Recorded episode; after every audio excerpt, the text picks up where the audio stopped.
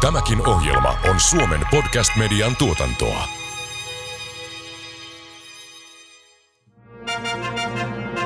Yleisurheilupodcast. Legendaarinen yleisurheilun Suomi-Ruotsi maaottelu palaa kotiin. Kaikki mukaan kannustamaan Suomi-voittoon Olympiastadionille Helsinkiin syyskuun alussa. Yleisurheilupodcast.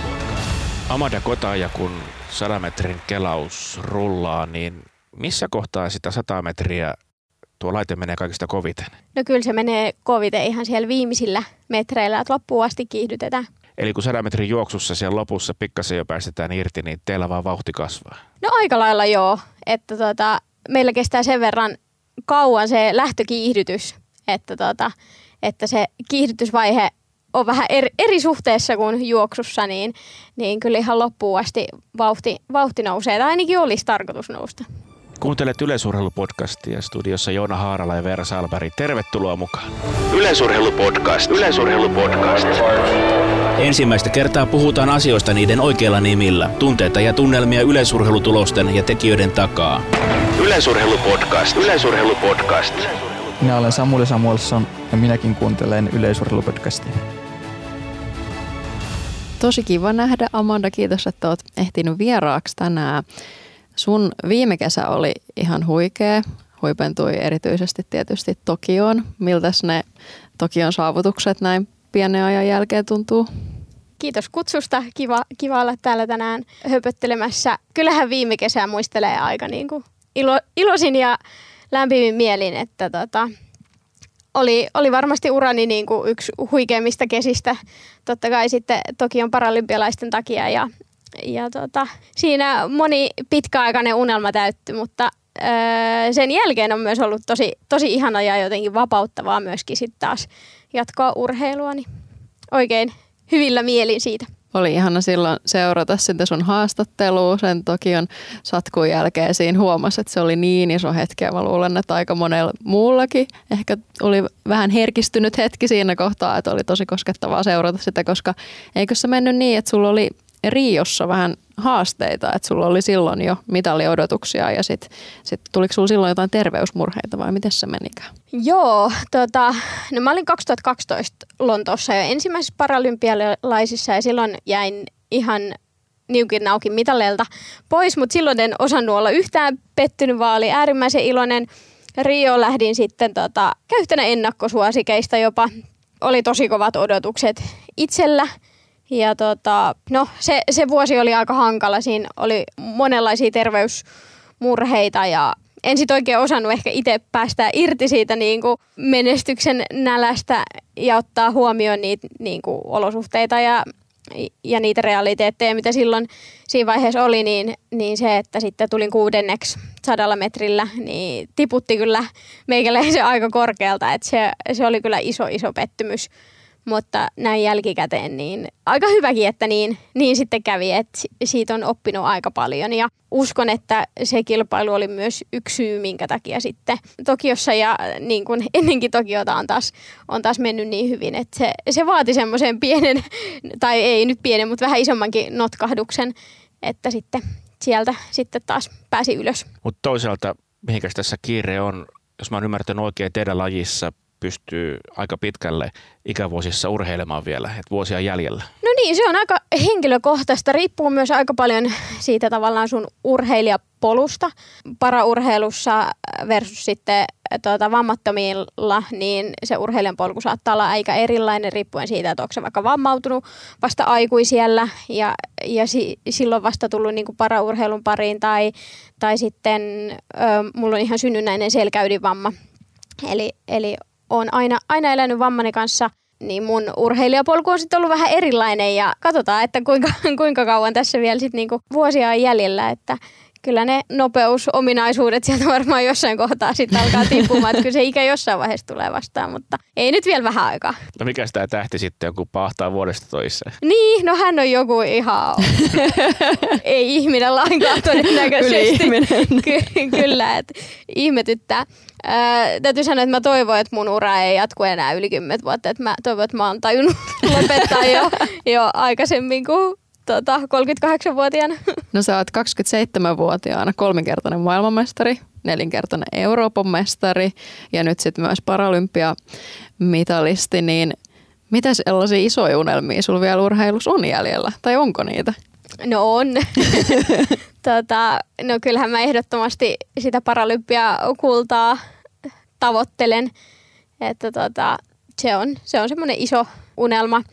Ja ehkä tässä niin kun viime vuosina tajunnut myös sen, että urheilu ei pelkästään, huippurheilu ei ole niitä mitaleita. Et kyllä mä haluan totta kai niin kuin päivittää haastaa itteeni ja, ja nähdä sen niin kuin kehityksen ja, ja kuinka pääsee aina niin kuin tietyistä vaiheista seuraavaan. Ja, niin se on myös totta kai semmoinen asia, mitä niin kuin, mikä niin kuin saa tavallaan jatkamaan koko ajan. Että ne mitalithan on aika semmoisia niin kuin kuitenkin niin jäävuoren huippuja, että jos vaan niiden takia urheilis, niin se arki olisi aika raskasta. Sulla ei pitkä ura takana. Kuinka paljon paralajit ovat kehittyneet tässä vuosien aikana? Ilmeisesti se kansainvälinen kärki on laajentunut. Tämä ei ole tämmöistä pienen piirin touhua, vaan tämä on ihan globaalia. Joo, ehdottomasti paraurheilu on mennyt vuosi vuodelta niin kuin eteenpäin paljonkin maailmalla ja ö, mä oon itse aloittanut 2011 kansainvälisen kilpaurani ja tota, kyllä, kyllä siitä on menty aika paljon eteenpäin, että maailmalla panostetaan yhä enemmän ja enemmän para, paraurheiluun, resursseja, rahaa, kaikkea laitetaan, laitetaan enemmän ja se näkyy totta kai myös sit siinä, että, että urheilijat äh, niin kuin satsaa ja kehittyy ja, ja se nimenomaan se huippu on laajentunut, että se ei ole enää ihan, ihan niin terävä, mitä se esimerkiksi on ollut silloin, kun mä oon aloittanut. Ennen kuin mennään sun persoonaan tarkemmin, niin pakko kysyä, kuinka paljon tämä on välineurheilua? No on välineurheilua, E- ei siitä pääse mihinkään. Väline on kuitenkin siinä meidän, meidän alla ja ehkä katsojan silmissä ne tuolit näyttää ihan samanlaisilta, mutta niissä saattaa olla paljon eroja ja kun ollaan huippurheilussa ja, ja ne niin kuin sadasosat ratkaisee, niin siellä niin kuin kaikki, kaikki kivet pitää kääntää ja on sitten kyse kapuloiden pinnotteesta tai ilmanpaineista, niin kyllä ne pitää olla niin semmoiset, että niitä on, niitä on mietitty ja niitä on testattu, että et, et sä ihan kenen tahansa tuolilla sinne, sinne voi lähteä. Ne on tosiaan ihan mittatilaustyönä työnä tehty ne kaikki tuolit ja mietitty asennot ja näin. Että mä oon semmoinen ihminen, että mä tykkäisin lähinnä vaan reenata ja niin kuin se väline kehittely ja testaus ei ole ehkä mun ihan semmoista niin kuin lempipuuhaa, mutta sit, sitäkin pitää välillä tehdä. Tähän kuulostaa vähän formulatouhulta. Siitä saa kyllä formulaa, jos, jos niin haluaa. Eikö siellä, eikö siellä puhuta aina, että tuoli oli huono ja näin? No joo.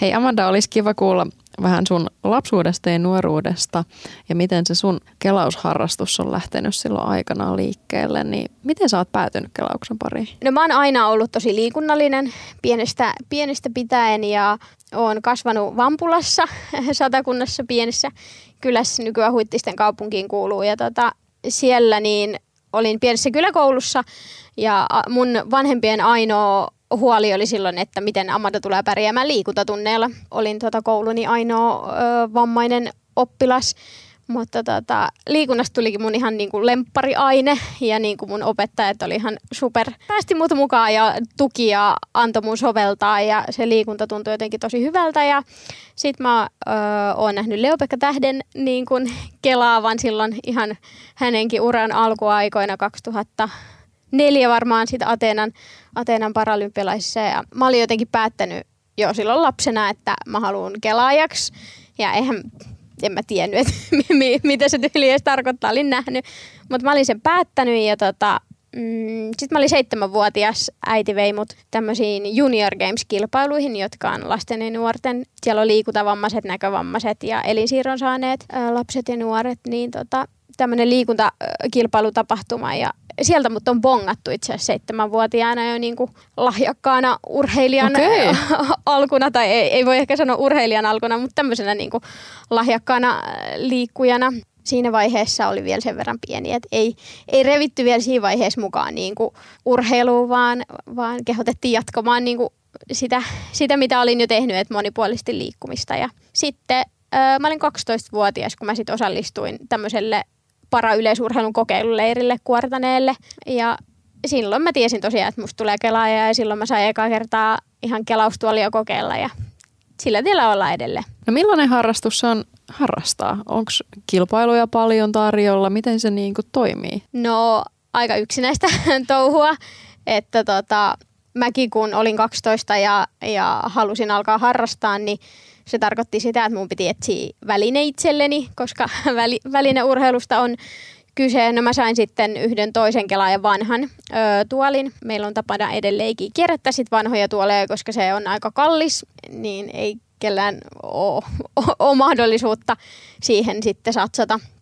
heti alkuun. Ja tota, sitten se vaan tarkoitti sitä, että mä kelailin pyörätiellä tai ihan maantiellä, kun ei meillä Vampulassa nyt mitään hallia, hallia ollut. Ja, ja itse asiassa lentokenttä on Vampulassa, yksityinen lentokenttä, niin siellä kiitoradalla pääsin kelailemaan. Ja, että aika semmoista yksinäistä puurtamista. Kisoja ei juurikaan ollut, mutta, mutta mä pääsin sitten tosi nopeasti niin kuin, tavallaan siihen para-yleisurheilu niin sanotusti ydinporukkaan, että tota, pääsin leireilemään sitten maajoukkueurheilijoiden kanssa ja SM-kisoihin aika nopsaa ja, ja että se, se kyllä lähti siitä sitten niin kuin aika nopeasti, että mut otettiin tavallaan sitten hellään huomaan sitten niin kuin paralympiakomitean ja sullin puolelta.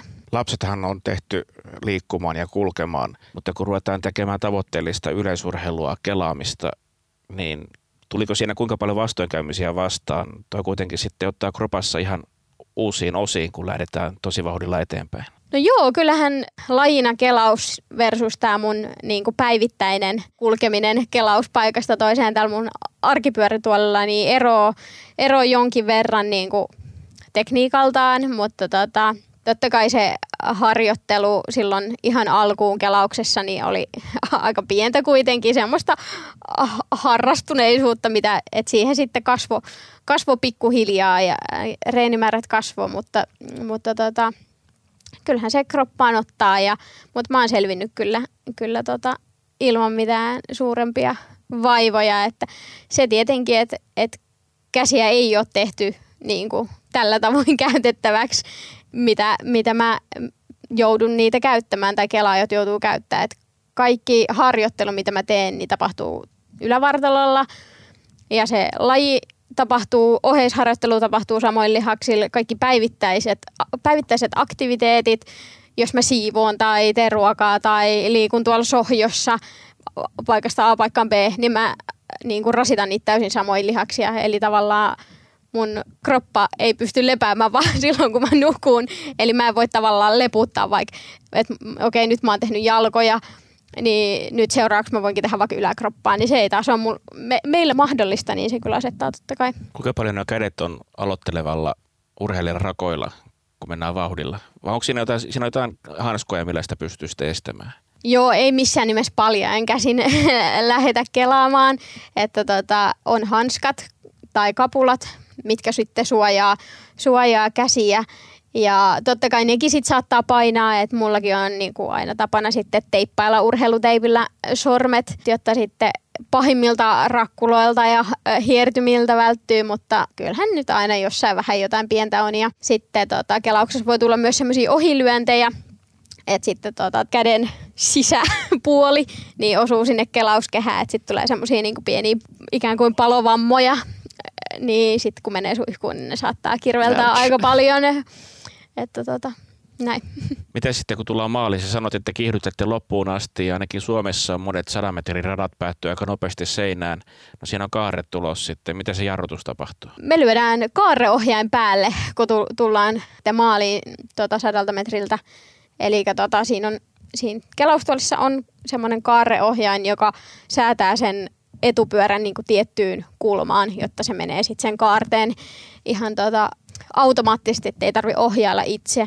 Sen verran vauhtia on jo, että, että ei siinä oikein kerkeä saada pysähtymään sitä, sitä kelaustuolia. Et sit käsijarru kyllä siinä on, kelaustuolissa aina pakko olla, niin, niin sit voi vähän sitä, sitä tota käyttää, mutta ei sitä kovin nopeasti saa niin kuin kyllä pysähtymään. Et kyllä siis sit pitää antaa vaan niin kuin mennä ja tota, sit antaa vauhdin vaan hiljentyä, että, että sitten jos tota, tulisi vaikka joku eteen, niin, niin sitten onkin vähän tenkkapoo, että mitä sitten tekee, että tekeekö äkkinäisen liikkeen vai meneekö päin. Et. Eli sä saat treeneissä käyttää sitä tavalla ääntä, jos on stadionilla paljon väkeä. Joo, kyllä, joo, ja harjoituksissakin saa kyllä huutaa aina välillä, että varoja ja rata auki ja kaikkea, et koska, koska mä en kovin äkkinäisiä niin kuin liikkeitä tai pysähdyksiä pysty sillä tekemään. Niin. Samat haasteet kuin pikajuoksijoilla Kyllä. ylipäätään, niin silloin muidenkin olisi syytä olla tarkkana. Siinä voi käydä hassusti, kun tulee törmäys. Mutta hei, millainen sun lapsuus muuten oli? Sä oot siis kiinnostunut liikunnasta ja kelauksestakin jo tosi varhain, mutta oliko sulla jotain muita harrastuksia? Millainen perhe sulla on? Meillä on iso perhe, meitä on viisi lasta ja äiti ja isä ja ä, maalla on tosiaan kasvanut. Meillä ei eläimiä ollut muuta kuin kaksi, kaksi kissaa, kun mä oon ollut pieni, mutta tota, isän, isän, isän rakentama maatila, jossa aikanaan on ollut kyllä sitten niin kuin eläimiä, maatilan eläimiä, mutta ison perheen toisiksi nuorimpana äh, lapsena on kasvanut ja, ja kyllä meillä siellä on aikamoista vauhtia, vauhtia ollut ja, ja tota, no totta kai liikkunut. Meillä ei mikään niinku urheiluperhe ole varsinaisesti ollut, liikunnallinen kylläkin, että tota, isommat sisarukset on harrastanut jalkapalloa ja pikkusiskokin on vähän, vähän yleisurheilu aikanaan. Mä uskon, että hänestä olisi itse asiassa tullut aika hyväkin yleisurheilija, mutta ei sitten ihan niin kuin... Motivaatio niin, riittänyt. ei riittänyt. Et, tota, mutta sitten musiikki on ollut myös toinen, mikä on ollut meidän perheessä, mikä tulee niinku isältä sitten. Että tota, isä on nuoruudessaan ollut muusikko ja sitten soittanut pianoa pitkää tota sitten niin kuin mun, mun lapsuudessani ja, ja sitä ennen sitten rumpuja ja näin, niin mä oon soittanut viulua ja pianoa lapsena ja sitten mun, mun pikkusisko on kans, kans ollut samoja harrastuksia ja se oli kyllä mulle silleen tärkeä, tärkeä harrastus, mutta sitten kun se urheilu alkoi tulla sieltä niinku enemmän ja enemmän ja iski teini-ikä, jolloin sitten oli asioita, jotka ei niin kiinnostanut, niin sitten se musiikki jäi vähän niin kuin sit siihen. Öö, ehkä tälleen vähän vanhempana nyt vähän harmittaa, että, että se taito sitten jäi, jäi sinne niin kuin te, teini-ikään, mutta tota, mut oli tämä urheilukin ihan hyvä valinta. Mä luulen, että se oli ihan hyvä valinta. Ainahan niitä soittoharrastuksia voisit myöhemmin vielä verestää. Onko tuosta rytmitajusta mitään hyötyä tässä lajissa vai onko se vaan raakaa työntämistä, pumppaamista? No tota, mm, en ole itse asiassa miettinyt asiaa. Aika hyvä kysymys. Varmasti on jonkinlaista hyötyä. Kyllähän siinä kelauksessa pitää semmoinen tietynlainen oikea frekvenssi pystyy löytämään ja semmoinen niin käsien ja vartalon niin rytmitys, että se tekniikka tulee oikein, niin, niin miksei tämmöisestä niin kuin musikaalisesta rytmitajustakin olisi, olisi jotain hyötyä. Joo, siis yllättävästihän nuo asiat monesti menee yhtä. Ehkä ihminen, kenellä on hyvä rytmitaju, ei edes pysty hahmottamaan sitä, että kuinka hankalaa voi olla jollekin, kenellä on huono rytmitaju itselläni on siis tosi huono. Se yllättävän moneen niin kuin liikunnalliseenkin ulottuvuuteen ainakin on uskonut, että se liittyy. Tai sitten en, en ole vaan kovin lahjakas monissa eri asioissa. Sä oot pienestä pitäjästä kotoisin, tai onhan se nyt Vampulla aika iso paikka satakunnassa, mutta oliko sulla muuta kuin yleisurheilu, koripalloa, sählyä mukana lajiohjelmassa?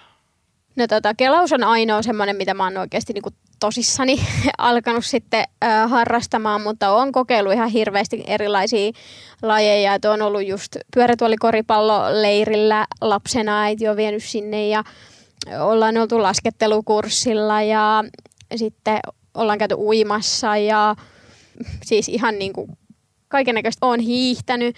Tai vanhemmat osti mulle semmoisen hiihtokelkan, kun mä menin kouluun, jotta mä pystyin sit osallistumaan niin kuin muiden oppilaiden kanssa sit hiihtämään ja sitten siihen kelkkaan sai vaihdettua sit niin kuin, ö, noiden suksien tilalle luistimet, niistä mä pääsin myös luistelemaan ja näin. Ja sitten itse asiassa myöhemmin tuli sitten toi kelkkajääkiekko, parajääkiekko itse asiassa nykyiseltä viralliselta nimeltään, niin sitä pelailin tuossa muutaman vuoden niin kuin kelauksen ohella.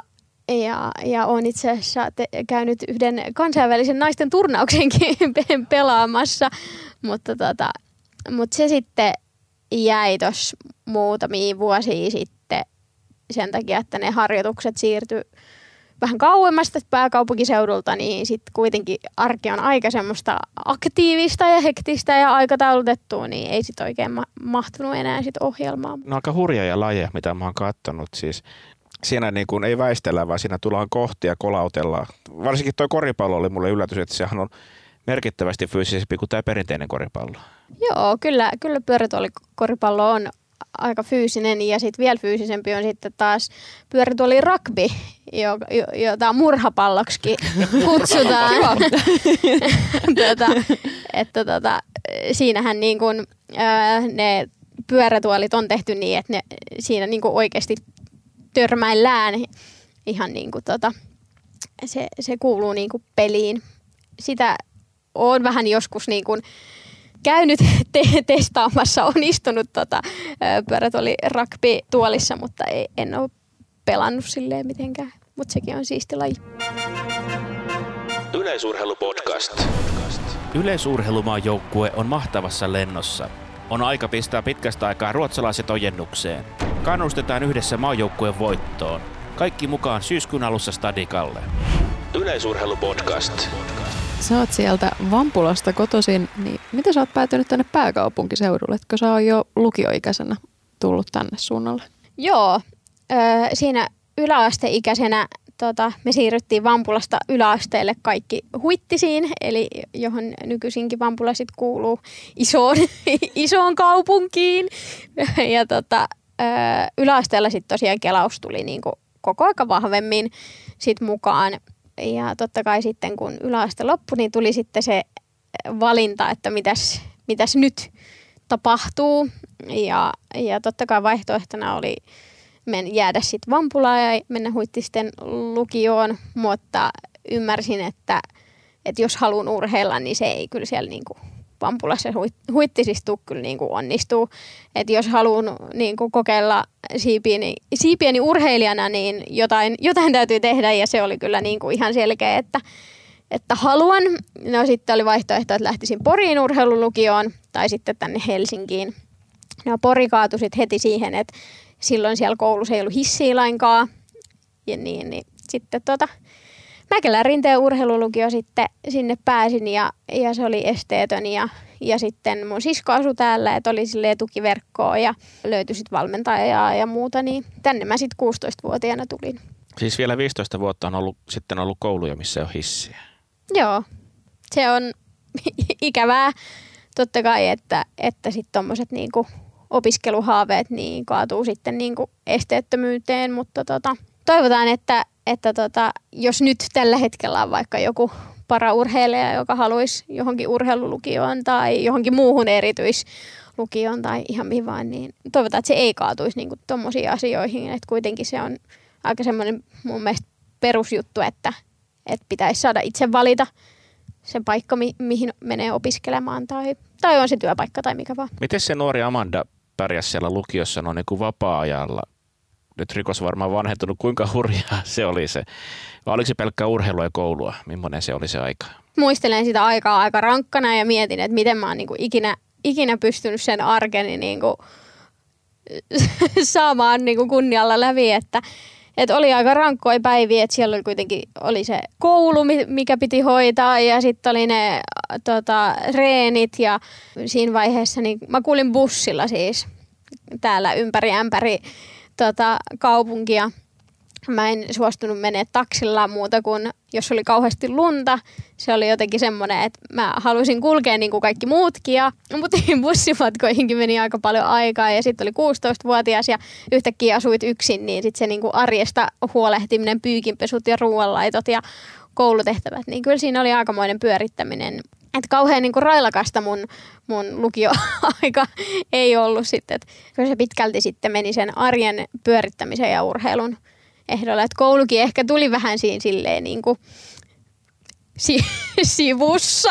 Menikö se jatko-opiskelemaan vai tuliko sinusta täyspäiväinen urheilija? Lukion jälkeen niin mä oon hakenut pari kertaa opiskelemaan ö, psykologiaa, mutta en ole päässyt. Öö, sitten tein hetken aikaa töitä urheilun ohella lukion jälkeen, mutta sitten tota, olen ollut kyllä ihan ammattiurheilija ja sitten opiskelin tuossa tota, itseni myöskin ö, liikunnanohjauksen perustutkinnon Vierumäellä semmoisena urheilijoiden monimuoto koulutuksena. Tai ehkä psykologia jossain vaihe- vaiheessa vielä haaveissa. No Millainen kokemus se Vierumäen koulu oli? Siellähän on moni urheilijoita käynyt, niin oliko se, millaista se oli lähestyä sitä urheilua ihan eri näkökulmasta kuin siitä urheilijan näkökulmasta? Se oli itse asiassa aika mielenkiintoista. Ja yksi asia, minkä takia mä itse halusin sen käydäkin, niin oli ehkä semmoinen, että tavallaan pystyisi ehkä katsomaan myöskin sitä omaa tekemistä vähän tavallaan eri kulmalla kuin siitä niin kuin urheilijan näkökulmasta. Ja muiden liiku, liikuttaminen kiinnostaa mua, niin, niin se oli kyllä ihan, ihan hyvä koulu. Ja tota, no sieltä sai, sai paljon kyllä arvokasta tietoa ja taitoa ja tälle niin kuin, urheilijalle ne oli aika semmoinen niin kuin, helppo, helppo väylä taas opiskella, että tota, et paljon pystyi sitten niin kuin, tekemään niitä opintoja sit, ja hyödyntämään sitä omaa, omaa urheiluuraa siinä sitten. Kuinka paljon näitä ulkomaanpäiviä tulee? No nyt parin viimeisen vuoden aikana aika vähän, että tota, korona-aikana en ole ollut itse asiassa leirillä ulkomailla lainkaan ja hirveä kaipuu on kyllä etelään reenaamaan ja, ja ulkomaankisojakin on ollut tosi vähän, mutta kyllä normaali vuonna semmoinen ehkä kahdeksan viikkoa varmaan aika semmoinen, no varmaan 80 viikkoa ehkä mulla semmoinen niin kuin aika normaali reissuaika. Urheilijalle ei ole mitenkään ihan valtavasti. Et monet urheilijat on paljon enemmänkin sitten reissun päällä. Pitäisikö tästä päätellä, että vapaa-aikaa Amandalla ei edelläkään ole? No tota, mm, no, en mä tiedä mikä sitä vapaa-aikaa sitten niinku on. M- miten se nyt lasketaan? Tota, tällä hetkellä on ö, ammattiurheilija ja sitten vähän teen tommosia ohjaus, ohjaustöitä. Sitten muutamia viikkotunteja. Se kun lukioaikana meni niinku tuhatta ja sata aamu, aamusta iltaan, niin opetti kyllä ehkä sen tälle niin kuin ymmärtänyt, että ehkä koko aika ei tarvi olla niin kuin menossa ja aikataulutettu se päivä. Että nautin ihan hirveästi siitä, että mulla on aikaa palautua kotona ja rauhoittua ja se onkin ehkä yksi semmoinen avain niin kuin siihen kehitykseen, mikä nyt on taas ollut, että pystyy antaa aikaa sille palautumiselle, niin, niin en mä tiedä, onko se palautuminen sit niinku sitä vapaa-aikaa vai sitä työaikaa. No vai? juurikin näin, että eikö se ole aika keskeinen osa sitä huippuurheilijan elämää, että pitää osata ja malttaa myös palautua, että muuten on aika vaikea suoriutua sit sillä huipputasolla tai sellaista puhetta ainakin aika paljon ollaan kuultu. Toistaiseksi ei ole tullut vastaan kauhean monia esimerkkejä, jotka en tarvitse juurikaan aikaa palautumiselle. No onko se Netflix, joka palauttaa vai kirjat vai? Joo, sarjat. Tykkään valta sohvalla ja katsoa sarjoja ja sitten lukea tai kuunnella äänikirjoja, se on kivaa. Ja sitten tota, nyt korona-aikana, niin kuin ehkä moni muukin, niin on hurahtanut neulomiseen ja muihin käsitöihin. Et lapsena kyllä tykkäsin, mutta sitten se jäi tuossa vähän aikaa ja nyt on löytänyt taas käsityöt. Niiden parissa tulee kyllä vietettyä jonkin verran aikaa, että se on aika semmoista niin kuin aivot narikkaa ja sitten se on ihana, kun sä vaikka neulot jotain, niin sitten sä näet niinku sen työn edistymisen jonkun konkreettisen asian, joka on valmis kuin urheilussa, niin sä teet asioita ja sitten sä näet ne ehkä joskus ne niinku sen lopputuloksen, mitä kohti sä yrität mennä. Mitä sä neulot? No tällä hetkellä mulla esimerkiksi Pipo tota, tekeillä. Milloin tulee Amada Kota ja mallista?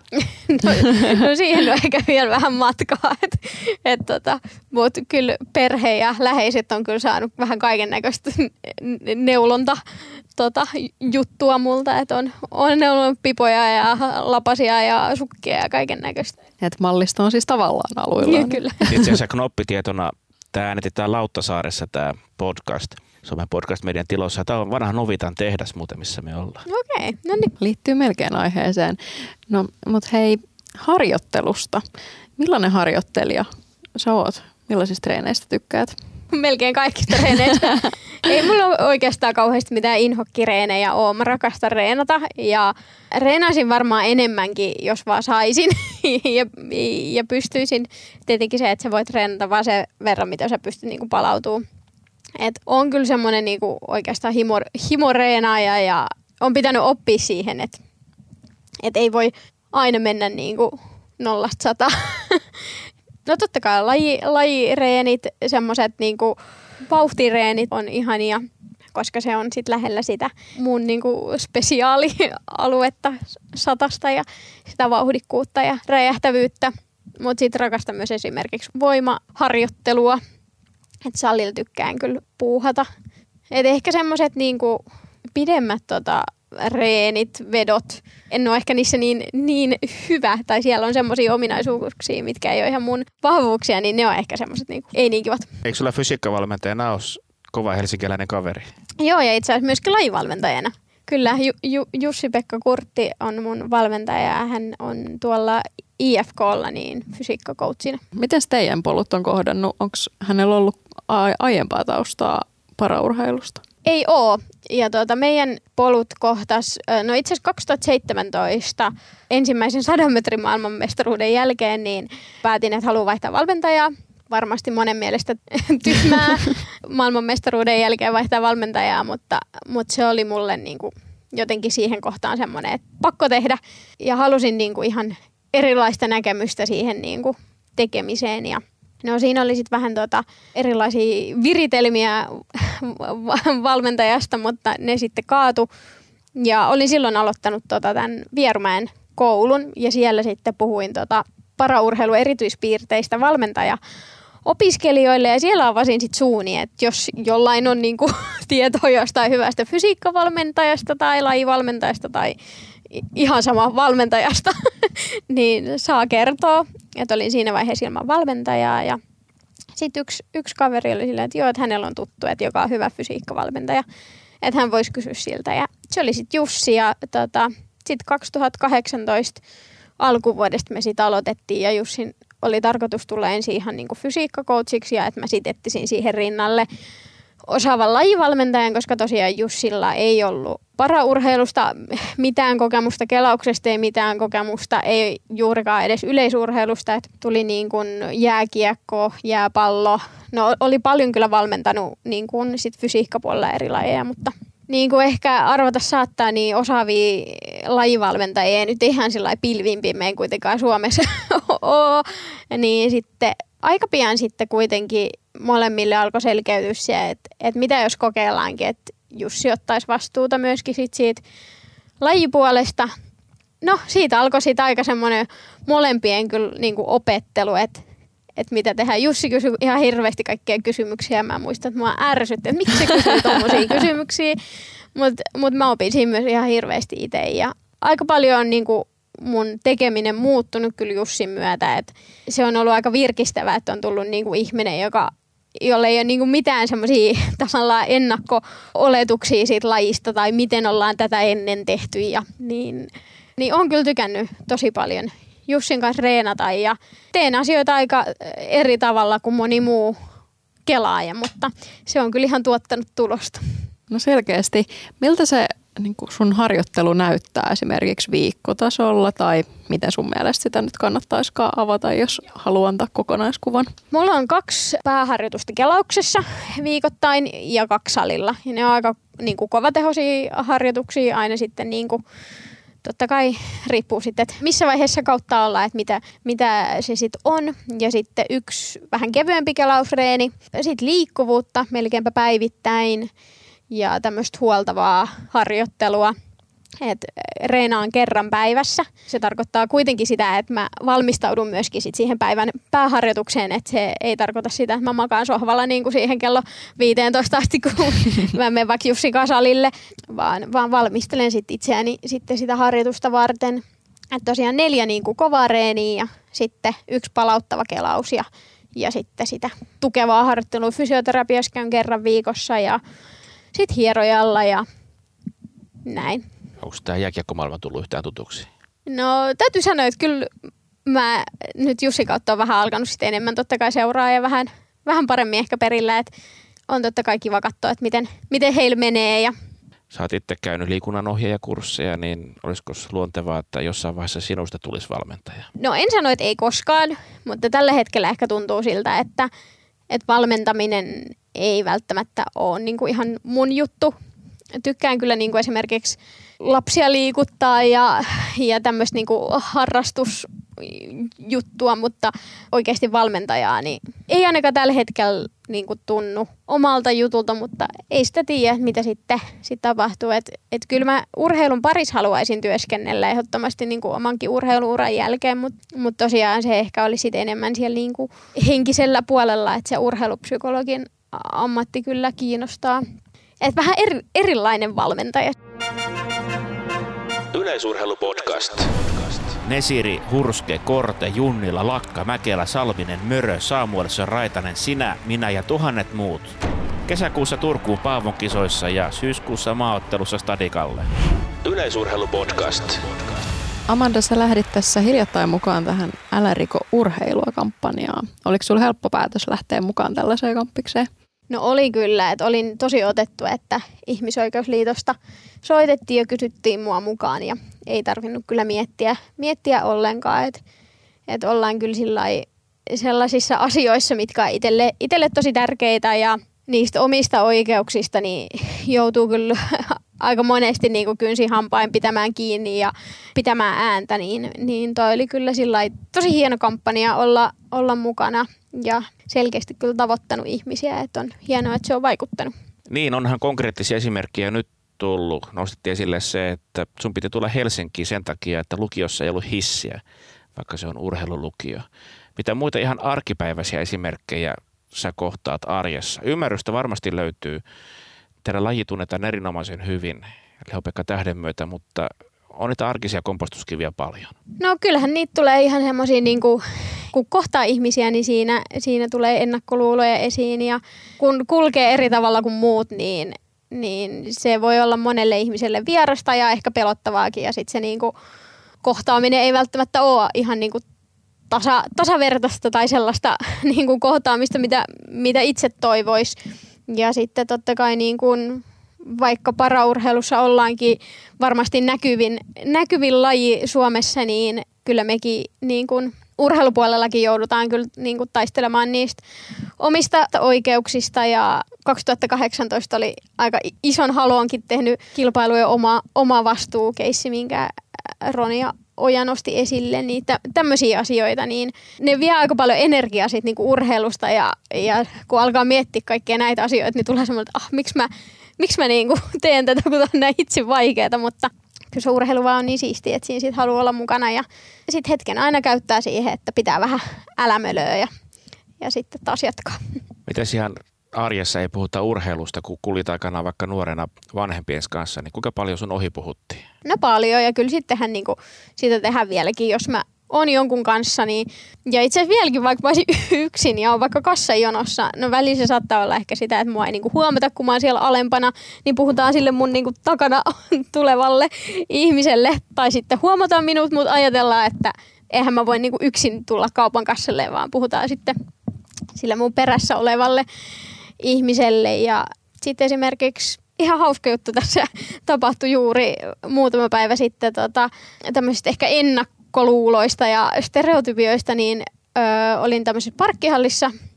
Isommassa kaupassa kävin ja peruutin sitten invapaikalta pois ja olin ottanut sen inva lupalapun siitä pois ikkunasta ja, ja tota, peruutin siinä sitten autooni pois siitä parkkipaikalta ja sitten tuli semmoinen nainen siihen se katsoi sitä paikkaa, infopaikkaa, ja sitten se katsoi mua siihen autoon, kun mä siitä peruutin. Ja alkoi niinku kauheasti niinku huitomaan ja olevaa, että mitä sä siihen parkkeerasit. Ja, ja et, et ehkä se, että niinku hän ajatteli, että nuori tyttö siinä niin ajaa auto, että et miksi sä nyt ajat siihen invapaikalle. Että meidän pitäisi aina muistaa se, että et myöskään kaikki vammat ei ole näkyviä ja että et ikinä ei tavallaan voi tietää, mikä sillä toisella on.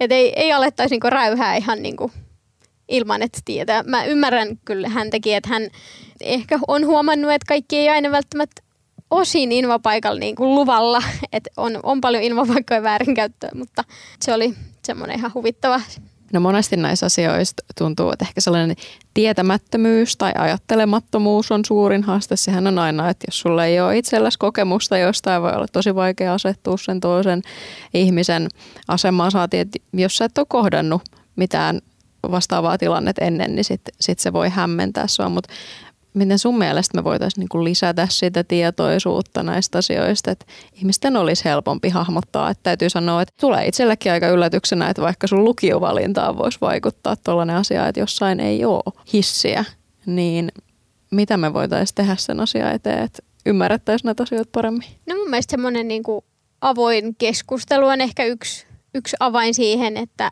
vaikka jos jollain ei ole niin kuin tietoa vaikka, että mitä kaikkea niin kuin vaikka pyörätuolilla niin kuin liikkuva ihminen, vaikka mitä kaikkea vaikka se tarvitsee. Sekin totta kai riippuu paljon niin kuin vammasta, mikä sulla on.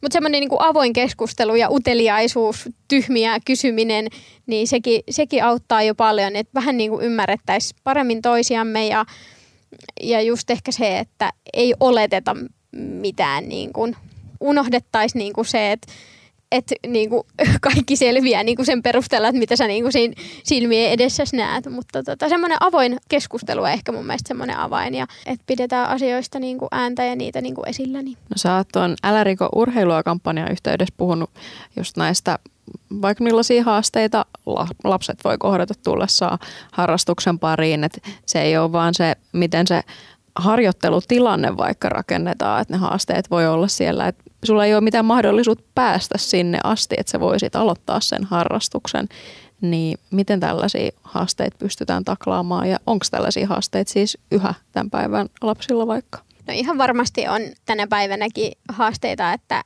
liikuntaharrastukseen haluava lapsi ei sinne syystä tai toisesta pääse. Oli se sitten niin kuin se, että kuljetuspalvelu ei vaikka pelaa sillä, että sä pääsisit sinne harjoituspaikalle tai sulle ei ole avustajaa tai just se, että, että siellä harjoituspaikalle ei ole vaikka vessaa, johon sä mahdut tai, tai siellä on joku muu este. Kyllä niitä varmasti on ja sitten se, että suomalainen urheilu perustuu aika paljon niin kuin seuratoiminnalle, urheiluseuratoiminnalle – niin valitettavan vähän on niin kuin toimintaa urheiluseuroissa, että vammainen lapsi pääsisi sinne mukaan. Et se on just ehkä sitä, että vähän pelätään ja, ja ajatellaan, että no et ei, ei me nyt oikein tiedä, että miten niin kuin pitäisi tehdä. Ja sitten on helpompi vaan sanoa ei. Mä kannustaisin niin kuin semmoiseen rohkeuteen tässä, että vammainen tai erityistarpeen omaava tota, liikkuja, niin varmasti tietää itse, että, että pärjääkö se vaikka sen niin sanotun vammattomien ryhmä on mukana vai tarviiko se sitten erityisryhmää vai mitä. Ja, ja mun mielestä se, että joskus on kuullut paljon semmoisia esimerkiksi, että vammasta lasta ei ole otettu liikuntatunneille, että vaikka hän on kulkenut pyörätuolilla ja on ajatellut, että se on vaaraksi näille juokseville ja käveleville oppilaille se pyörätuoli. Niin tämä on mun mielestä esimerkiksi ihan niin kuin järkyttävä, jota mä toivon, että ei enää niin kuin tapahtuisi, että ajatellaan niin kuin erityisliikkuja niin kuin jotenkin vaarallisena tai pelottavana asiana, mikä pitää niin kuin eliminoida sieltä niin kuin liikunnasta pois. Niin se, että miksi vaikka koripalloa ei voisi pelata niin, että siellä muut juoksee ja sitten se yksi tai kaksi lasta menee sitten sieltä vaikka pyörätuolilla, niin mun mielestä se on lähinnä vaan silleen mielikuvitusta ja so, niin kuin semmoista sovellusta käyttäen, niin, niin löytyisi ihan varmasti niin kuin erilaisia tapoja siihen, että mahdollisimman moni sitten pääsisi liikuntaan mukaan. Kuinka paljon olet saanut fanipostia tai viestejä nuorilta tulevilta paralympiavoittajilta? Niin, en, en tiedä kuka niistä on, on tuleva paralympiavoittaja, mutta tota, no välillä niitä tulee, mutta täytyy sanoa, että aika vähän on niinku semmoisia niinku ehkä tulevaisuuden tähtiä niinku näkyvissä. Ja se on ehkä yksi asia, mikä mua niinku kyllä huolettaa, että, että miten niinku meidän paraurheilulle niinku tulee seuraavina vuosikymmeninä käymään. Et meillä Kelauksessakin, vaikka me ollaan niinku yksi näkyvimmistä paraurheilulajeista Suomessa ja, ja menestystä tulee, niin silti meillä ei ole niinku harrastajia juurikaan, eikä, eikä nyt ole niinku tullut moneen vuoteen niinku oikein uusia kelaajia mukaan. Et tota, mä toivon, että jos jotakuta siellä niinku yhtään tota, kuuntelijoista kiinnostaa, niin, tai tiedät jonkun, joka voisi niinku, haluta urheilla. Ei tarvi olla kelaus, laji voi olla ihan, sä voit sen päättää, en aivopese ketään kelauksen pariin, vaikka tervetuloa silti. Mutta tota, se, että niinku, lapset ja nuoret ja, ja totta kai vanhemmatkin niin rohkaistuisi siihen niinku, urheiluun mukaan. Että et urheilu on siistiä ja me tarvitaan kyllä niin kuin menestyjiä myös jatkossa. Kolminkertainen maailmanmestari, neljänkertainen Euroopan-mestari, paralympia hopeamitalisti Amanda Kota ja kiitos kun tulit Yleisurheilupodcastiin. Kiitos. Yleisurheilupodcast. Yleisurheilupodcast.